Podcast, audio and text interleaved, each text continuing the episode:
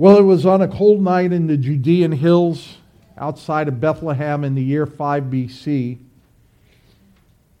that God's execution of his perfect plan was to take place.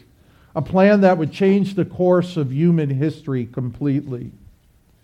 What happened for a child had been born unto us, a son had been given. And as we celebrate especially this coming week and next, as we celebrate our Lord's first coming, I want to explore with you a small portion of Scripture that clearly, clearly defines this miracle of our Lord's first coming. It is Galatians 4, verses 4 through 5. And we're going to see in Galatians 4 that God had a very definite plan. He had a a very definite plan, and God had a very definite person, and God had a very definite purpose, and that God had a prize, if you would, for all who put their faith and trust in Jesus Christ as Savior and Lord. So turn in your Bibles to Galatians chapter 4. And I want to just give you a little bit of background on the epistle of Galatians, just real quick. The churches of the region of Galatia, this is who the epistle is written to, began to abandon the doctrine of justification by faith. The teaching that the believers in Christ are justified not by their works, not by their works, but what Christ had accomplished for them on the cross. This was the teaching that the apostles began to teach. It's the teaching of the apostle Paul. That there aren't enough good works that we can do to justify ourselves, but rather we are justified by placing all of our faith, all of our trust in the finished work of Jesus Christ and in the person of Jesus Christ, who paid the penalty for our sin. And Paul writes this epistle to correct the church. It's a very interesting thing. Uh, the epistle to the Galatians is the only one that has zero commendations for the church because they're abandoning the doctrine of the gospel of Jesus Christ. And they were coming up with this thought that there is something that you can do. There's something that a person can do. It's the same old story, the same old time. Works righteousness. I can do something to earn the favor of God. And this time it was the Judaizers. The Judaizers had infiltrated the church. The Judaizers began to spread the gospel that faith in Christ is not sufficient enough. It's not sufficient enough. What you need is to observe the law. You need to be circumcised. You need to keep the dietary regulations. You need to do all of the things in the law and have faith in Christ. And I'm going to share something with you. Faith in Christ plus something else equals false doctrine. That's what it equals. So these Judaizers were following wherever Paul is. Paul would go in and preach to a particular church. They would come right behind and they would spread this doctrine that it is not faith alone, but you need something else to do. And the whole epistle to the Galatians is a rebuke Paul would say, having begun by faith, are you now seeking to become perfect by the flesh? And that's always the tendency. The tendency is we got to do something. We got to do something. Good works flow out of the believer not to please God. They, re, they come out of the believer because of the work of God has done in the believer. That's what produces good works. So Paul writes this church to correct that error, number one, and number two, to defend the gospel. He is defending the gospel, the true gospel of Jesus Christ. Now, we're going to be looking at two verses in this text. Two verses. And I think that these two verses are speak so loudly to the meaning of the first advent of Jesus Christ, to the first coming. And we're going to see, as I said, that God had a very definite plan. He had a definite plan of redemption. That number two, that God had a very specific and definite person to bring about that plan. Number three, we're going to see that God had a very definite purpose for that plan. And number four, we're going to see that God had a prize, if you would. Couldn't think of another word with a P. But that God had a prize for those that He wanted to execute that plan for. So, again, turn in your Bibles to Galatians chapter 4, and we're just going to read verses 4 and 5. I'm going to tell you today, we will, I will be quoting a lot of Scripture. But the first thing I want to take a look at is what is the plan? What was the plan of God? Galatians 4, verses 4 and 5. But when the fullness of time came, God sent forth his Son, born of a woman, born under the law, in order that he might redeem those who were under the law that we might receive the adoption as sons. And here is the plan. But when the fullness of time came, let's break down this verse. We're going to look at the first portion.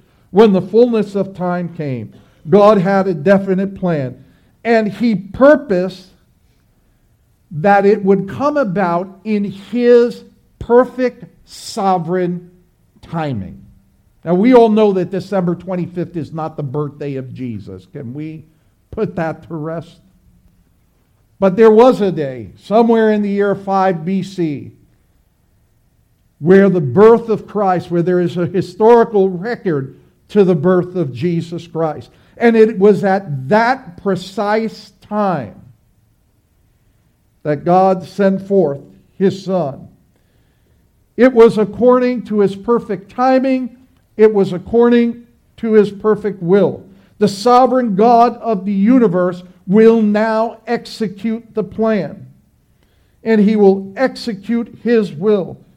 And God, what did he plan for? God planned to address the problem of mankind. That's what he planned to address. It's the problem of the human race.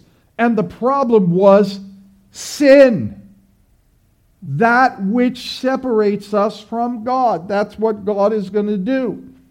And sin had to be dealt with, it could not be ignored. Throughout the centuries, even today, human beings created their own ways, their own ways, and their own religion to deal with the issue of sin. Now, the problem with man made religions is simply this they do not deal with the nature of sin. They don't deal with the nature of sin. Man is sinful, and it's evident everywhere. Everywhere it's evident. Our pride is sin. Our disobedience is sin. Our disobedience to others and to our parents is sin, and especially our disobedience to the commands of God is sinful. Our anger is sinful. Our immorality is sinful. When we're, when we're rude to another person, it's sinful. Right? Sin and the vestiges of sin are all around us. Our wanting to worship God our way is sinful. Our lies are sin, our greed is sin, our selfishness is sin, murdering is sin. Looking upon the opposite sex with lust in our heart is sin. Our hearts are sin. Our unloving toward others is sinful. And the list goes on and on. You want to prove that man has a problem with sin. You see it all around us in the institutions. Here's the proof we have police departments, don't we? What do we have police departments for? To stop crimes. What is crime? Sin. We have governments to rule us. Why? Because man is essentially selfish and will seek to do whatever he does to please him. We raise armies to defend our nations. Why? Because of the approaches and the encroaches of other nations that seek and desire the things that are ours. We have lawyers, we have court systems. All of this points to the sinful nature. If man was perfect, if man was infallible, we wouldn't need any of these things. We'd have no need for police because no one would steal from us, no one would rob from us, no one would take what is not theirs.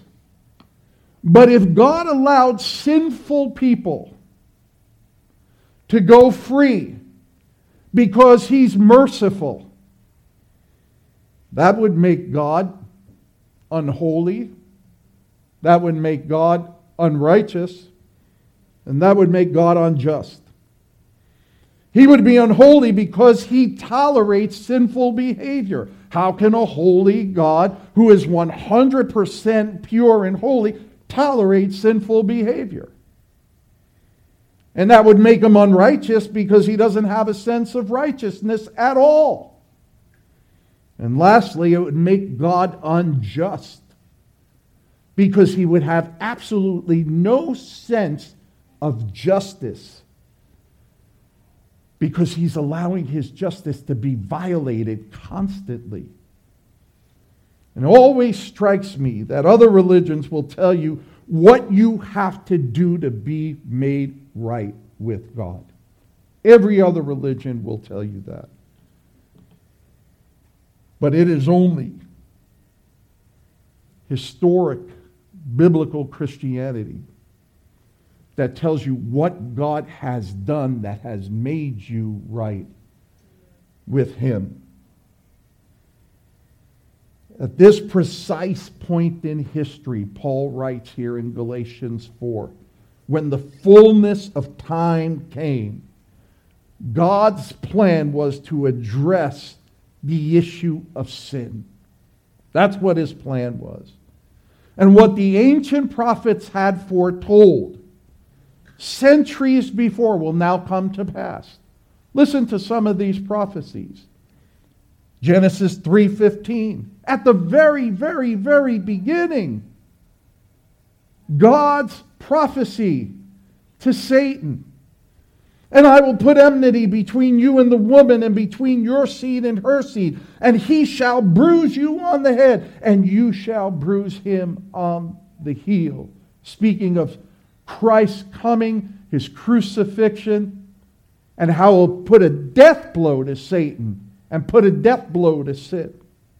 The prophet Isaiah, some 700 years before the birth of Jesus Christ, writes this For a child will be born to us, a son will be given to us, and the government will rest on his shoulders. And his name will be called Wonderful Counselor, Mighty God, Eternal Father, Prince of Peace. Micah 5 2.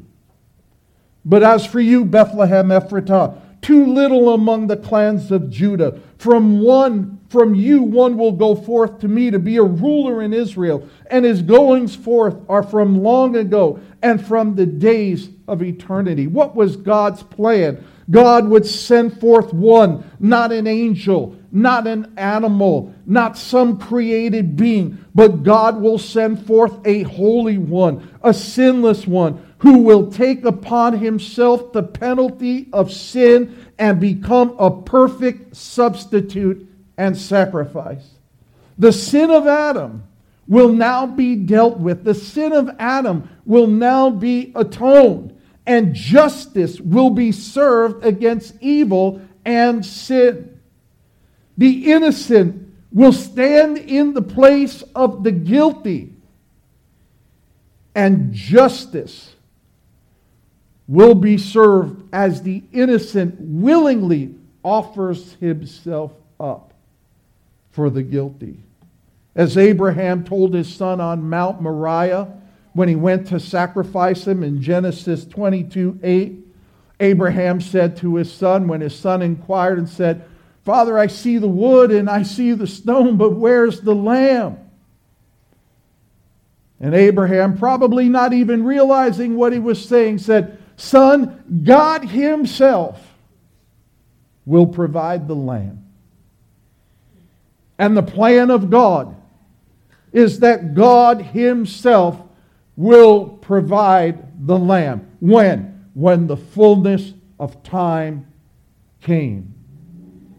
So we see that God had a very definite plan. Let's take a look. God had a very definite person. What does Galatians 4 4 say? But when the fullness of time came, God sent forth his Son. He sent forth his Son.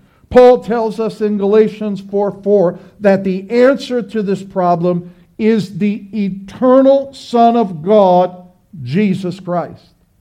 He is the perfect Son of God, who is one with the Father, the second person of the triune God. He is the one the prophets foretold that will restore God's people unto himself. Isaiah 7:14 again, approximately 700 years before the birth of Christ. Therefore the Lord himself will give you a sign. Behold, a virgin will be, uh, be with child and will bear a son and will call his name Emmanuel. The Apostle John, speaking of this verse, in uh, the Apostle Matthew, speaking of this verse in Matthew 123, quotes this verse in his narrative of the birth of Christ. Behold, the virgin shall be with child and shall bear a son, and they shall call his name Emmanuel, which translated means God with us. God with us, descended of the Father, of the same uh, substance and essence of the Father. As the Hebrew writer puts it in Hebrews 1 3, he is the radiance of his glory and the exact representation of his nature. Jesus Christ would be the specific person to bring about God's specific plan of redemption. And you know something? Every religion in the world has to address a fundamental issue. And that issue is if God is holy, if God is righteous, and God cannot tolerate impurity and sin, then it follows that he must not allow sinful behavior to go unpunished. That's a fundamental issue. If God is a holy God, if God is a righteous God, if God is a just God, then God cannot tolerate evil. He cannot tolerate sin. He is compelled by his very, very nature, if he is all those things, to bring divine justice against evil and sin and the vessels of wickedness, which are those who engage in it. If not, then this God could not be a holy God, a righteous God, or a just God. It's the essential question of deity that all religions have to deal with. Now, it is Jesus that the prophet Isaiah declared would satisfy that justice of God. Listen to Isaiah 53. These are, these are great. Isaiah 53, verses 5 and 6, speaking, prophesied of Christ. Notice these words. But he was pierced through for our transgression. It's talking about a sacrifice here, right? It's talking about that now justice is being served, right? He was pierced through for our transgressions. He was crushed for our iniquities. The chastening of our well being fell upon him, and by his scourgings we are healed. And all of us, like sheep, have gone astray. Each one has turned to his own way. But the Lord has caused the iniquity of us all to fall upon him. There's a penalty being paid here. You see this? A penalty is being paid and someone is enduring that penalty. That someone there is the Lord Jesus Christ. Look at Isaiah 53:10. But the Lord was pleased. Notice these words. The Lord was pleased to crush him, putting him to grief, if he would render himself a guilt offering. You know, the guilt offering was that sinless, spotless Lamb of God that had to be killed, not resisting, that was subsequent, subsequently butchered and bloodied and placed on the altar of sacrifice. And the prophet Isaiah, by the anointing of the word of God, says, It pleased God if Christ would render himself a guilt offering for the many. The Lamb of God, the person of Jesus Christ, was sent specifically, what? To take away the sin of the world. The prophecy came to fruition through Jesus Christ, the eternal Son, as proclaimed by the apostle John when he said in John 1:14, "And the word became flesh, and he dwelt among us, and we beheld his glory, the glory as the only begotten of God, full of grace and truth." This was reiterated by John the Baptist when he saw Jesus coming to the river of Jordan. He said, Behold the Lamb of God that taketh away the sin of the world. Even the apostle Paul will say in 2 Corinthians 5:21, he made him who knew no sin to become sin on our behalf that we might become the righteousness of God in Christ Jesus. Because he is of God. As the apostle Paul told the Philippian church, he existed in the form of God. Jesus Christ is the solution to sin and separation of the human race from God. Therefore, not only did he have a plan, but God also had the right person in Jesus Christ who could solve this problem. And Jesus Christ came in the plan with a very definite purpose. Let's look at the purpose. Back to Galatians 4 4. But when the fullness of time came, God sent forth his Son, born of a woman, born under the law, in order that he might redeem those who are under the law. I want you to catch these words here from the Apostle Paul. He sent forth his Son, born of a woman. There's God incarnate, born of a woman. And not only born of a woman, born under the law of God.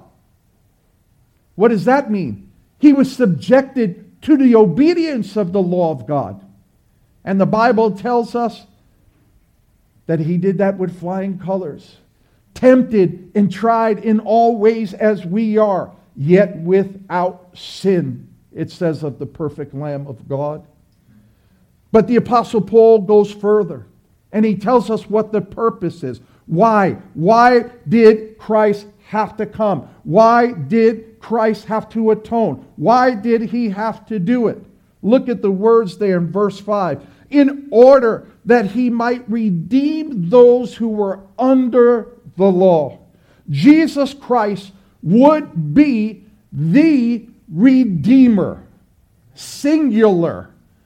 He would be the Redeemer. Not the human race, not through good works, not through our own religiosity or our own sacrifice. It would be Christ. Now, the question we should ask how exactly does Christ solve the problem of sin and separation from God?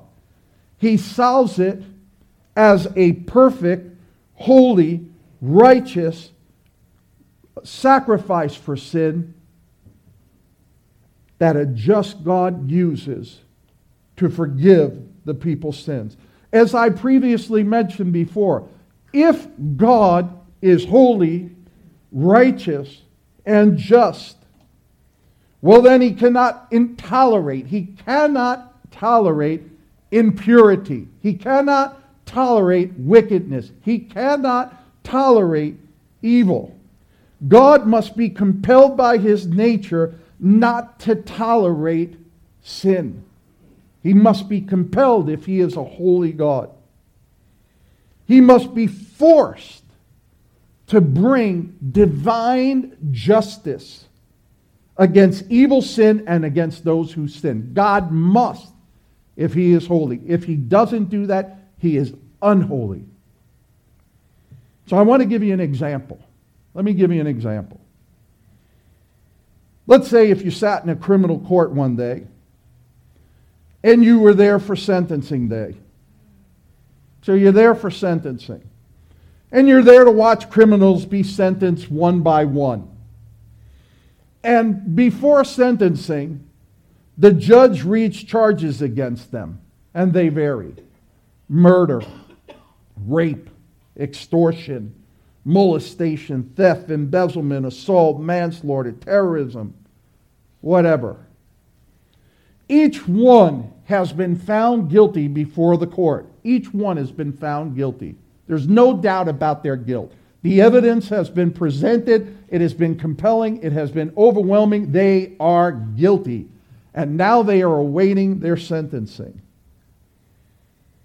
Imagine a scenario where each criminal approaches the bench at the time of judgment, and the judge arbitrarily lets each one go free without any repentance, without any confession, without serving any penalty for their crimes. How would you feel about that judge? One by one, these heinous criminals are going up there and they're just being let free. I'm going to let you go. I'm going to let you go. I'm going to let you go. You would say that that is a wicked judge. Because that judge, even though the law requires that there be a penalty, that judge is unwilling to enforce that penalty.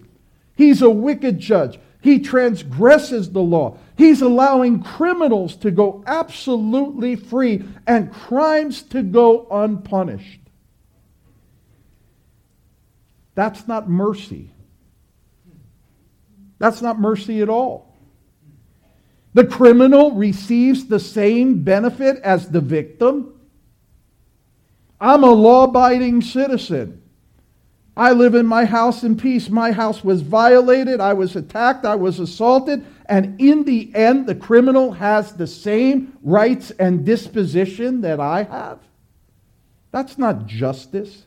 And imagine this imagine you were a victim of one of those criminals, and you were a victim of one of those crimes, and you sat in that courtroom and you watched them go scot free without so much as even a reprimand you would be indignant over the violation of justice that takes place. And I want to share something else with that. In that same scenario, let's say the judge said, Hey, you've been convicted of, of the following crimes, and there's eight or nine crimes, however. And the, the criminal stands there and says, Your Honor, you're right. I did all of them. You're right. But what you don't know is I helped an old lady across the street. And what you don't know is that I gave $1,000 to that poor person. And what you don't know is that I go to church every single Sunday. And what you don't know is I bow down and pray every single day. And what you don't know, I do a lot of good things. Let me ask you a question Does his good works negate the crimes that he committed? No way.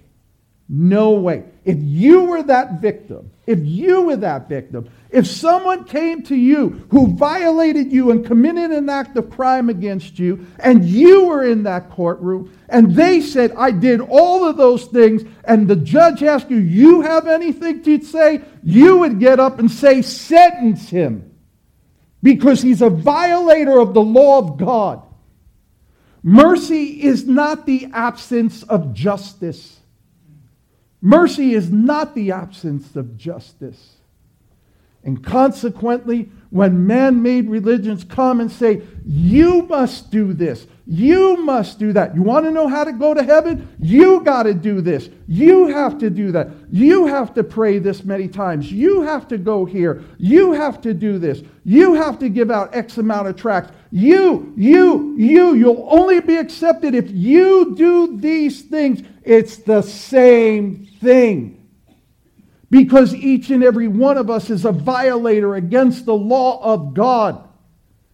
And if God were to look down upon us and say, Well, you know, I know you didn't do as good, but you know, I'm a merciful guy. I'm going to let you slide. God would be unholy. God would be unrighteous. And God would be unjust because justice is not going met. Good works have no impact on crimes that are committed against God. As believers, we do good works. Why? As Paul says in Ephesians 2:10, for we are his workmanship created in Christ Jesus for good works which God had foreordained that we should walk in them.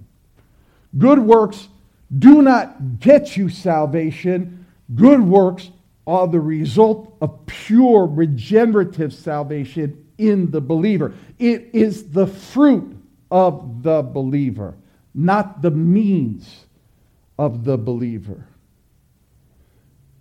Therefore, our good works or works of righteousness alone cannot save one soul. It cannot save one soul from the violations we have committed against God's law. What does Romans 3:23 say? For all have sinned and fallen short of the glory of God. And in order to understand that verse, you need to understand what the word all means. Let me tell you what the word all means it means all, it means everyone. There isn't a person in the universe who is holy and sanctified and before God and can stand on the merit of their own all have sinned. So if I pray a thousand times a day, but there's no atonement for my sin, those prayers do nothing. If I sacrifice a thousand times a day and, and, and I don't atone for sins, if God doesn't atone for my sins, it is worthless. It is worthless. This was the problem. This was the problem. Historical biblical Christianity is unique in that it teaches that there's nothing you can do for yourself, only what Christ has done for you. See, Christ paid the penalty. Christ was bruised and battered. Christ was the beloved of the Father who came down willingly and offered his life a ransom for the many. There's nobody else in any other religion that has paid the penalty of other people's sins other than the Lord Jesus Christ. And according to our faith, it's only through what Christ did that one can be made right with God. Amen. The human race was trapped. It was trapped in a sinful nature. And it was only through God's intervention that salvation became possible. So, what exactly did Christ do? And why did he do it? Why did he do it? You know this verse, John 3:16. For God so loved the world that he gave his only begotten Son, that whosoever believeth in him, what? Should not perish, but shall have eternal life. And it's amazing because it goes on to say, we quote John 3.16 all the time, but we leave out 17 and 18. For God did not send his Son into the world to condemn the world, but that the world through him might be saved. For he who believes is not condemned, Amen.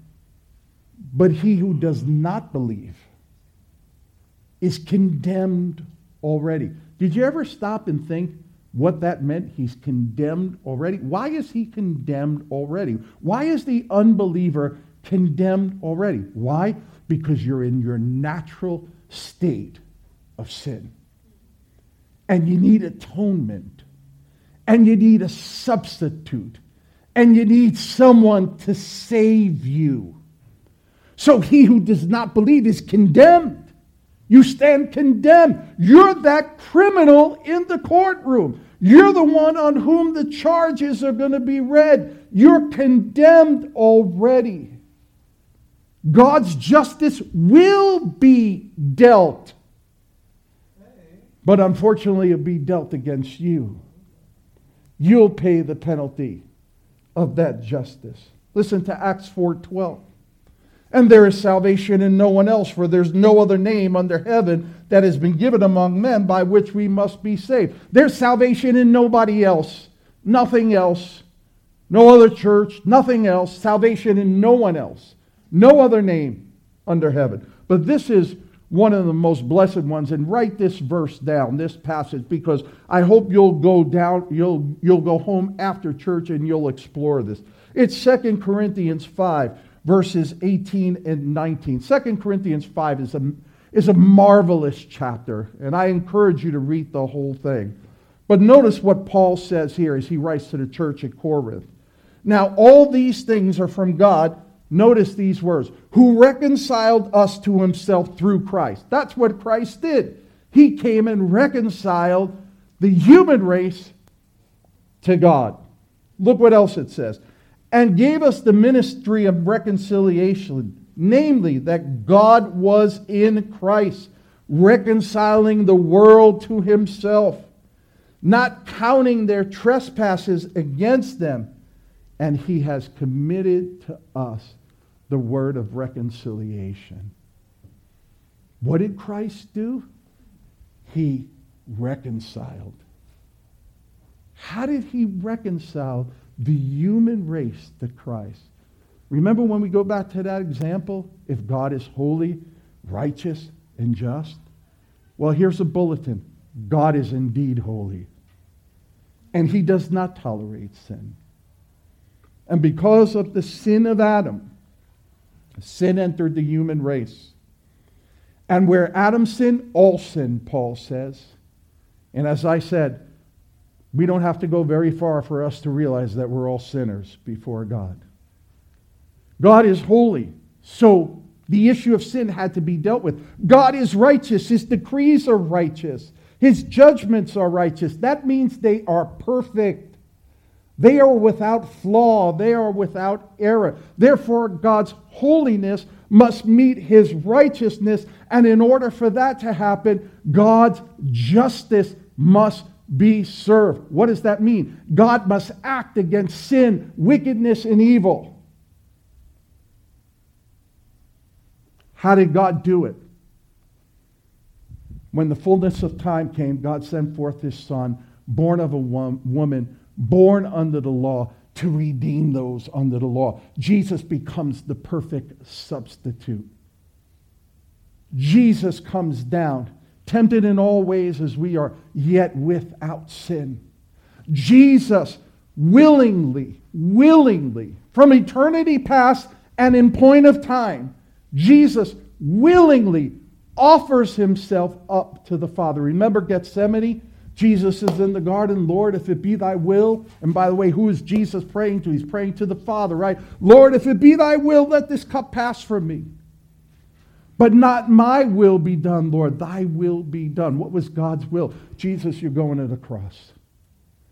What was Jesus' will? Father, I'm going to the cross. Jesus willingly gives up his life. And now the perfection of God's holiness and righteousness and justice come all together as God pours out on his only Son the penalty of sin for all who would put their faith and trust in Jesus Christ. The butchery, the barbarism, the torture, the blood that you see on the cross of God is God's divine justice being poured out against his only Son for all who put their faith and trust in Jesus Christ. What does that mean to you and me? My sins. Hallelujah.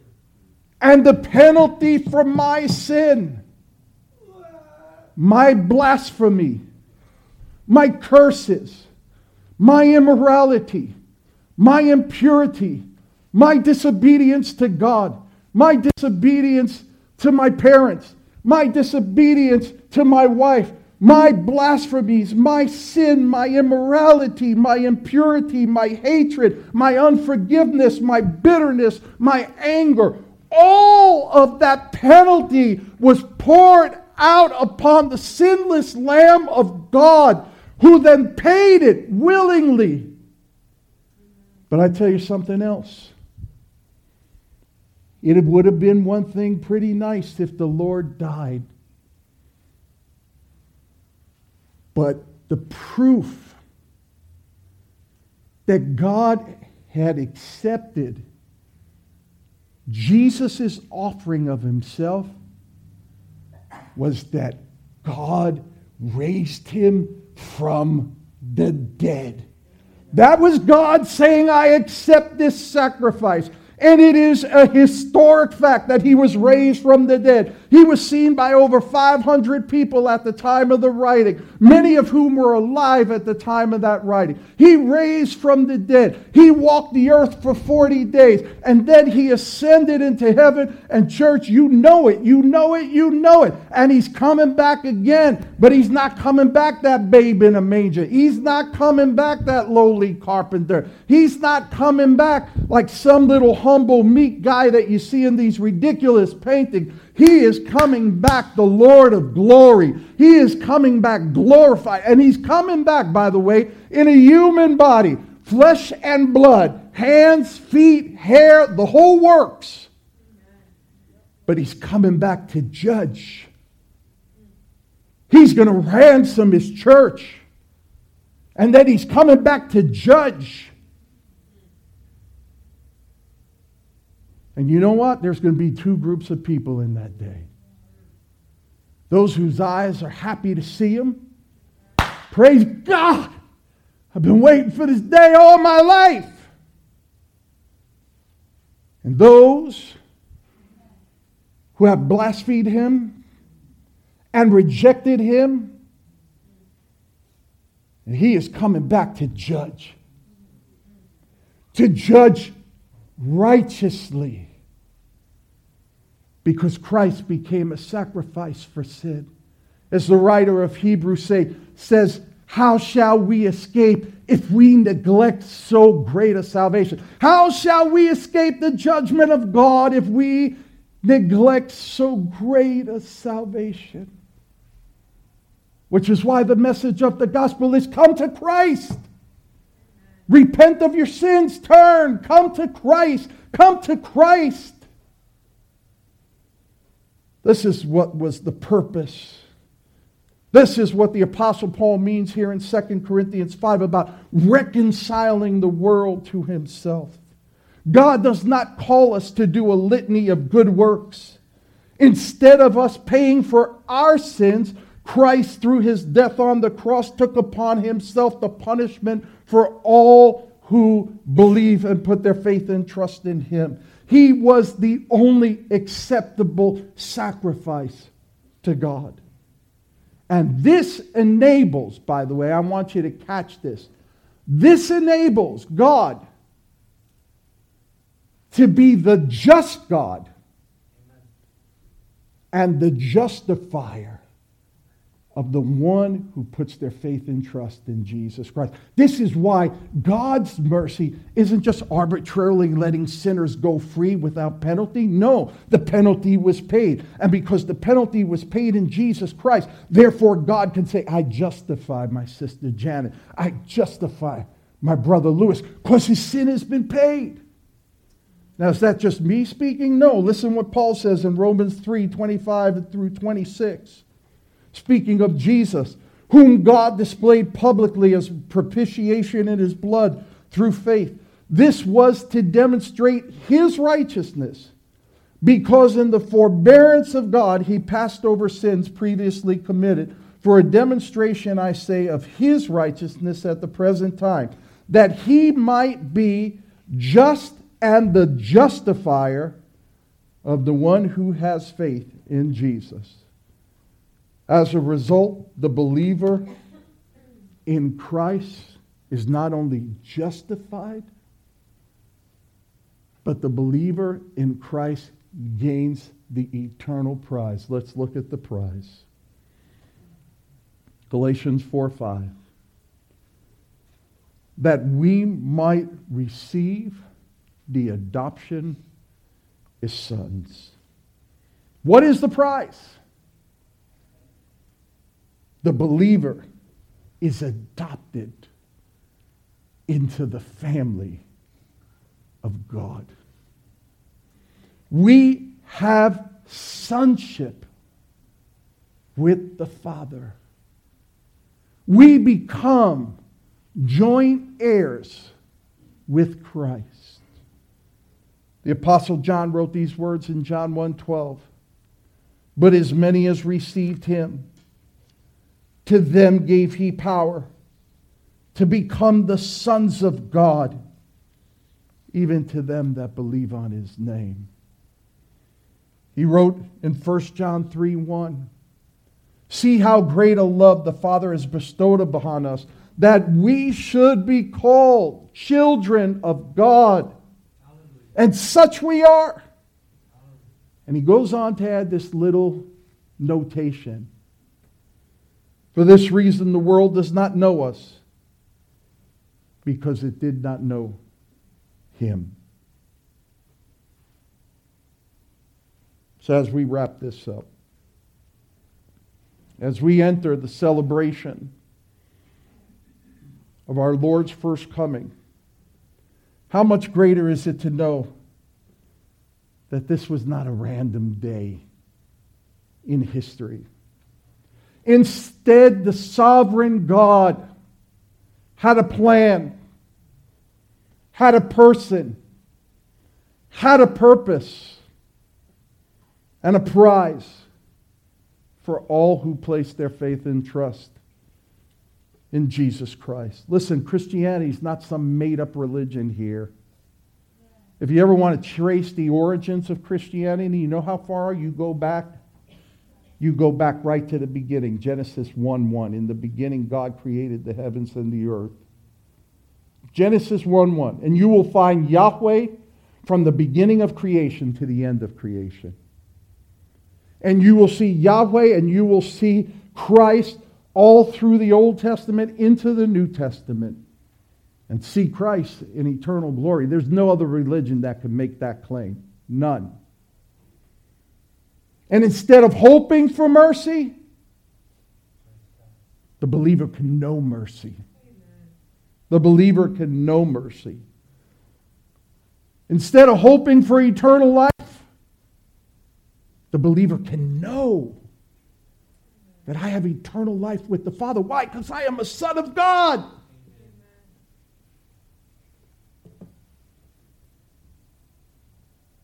And we can know these things not because of what we have done, but because of what Christ has done for us. Now, here's the key Have you put your faith and trust in Jesus Christ? Have you cried out and said, Father, forgive me a sinner? See, your sins need to be deal, dealt with. God doesn't promise a rosy life. God doesn't say, if you believe in me, everything else is going to be fine. God says, you're infected. You have a disease. I have the cure, but you have a disease. And it's a deadly disease. But all who come to me, I will in no wise cast out. I will in no wise cast down. Turn your heart to Christ. As we celebrate the Lord's first coming, repent of your sins, turn to Christ, and come and become a child of God. Cry out to God and say, Have mercy upon me, Lord God. Save me from my sin. I repent, O God, and I place all of my faith, all of my trust, all of my confidence in the only one who could forgive my sins Jesus Christ, the righteous one. Let's go to Lord in prayer.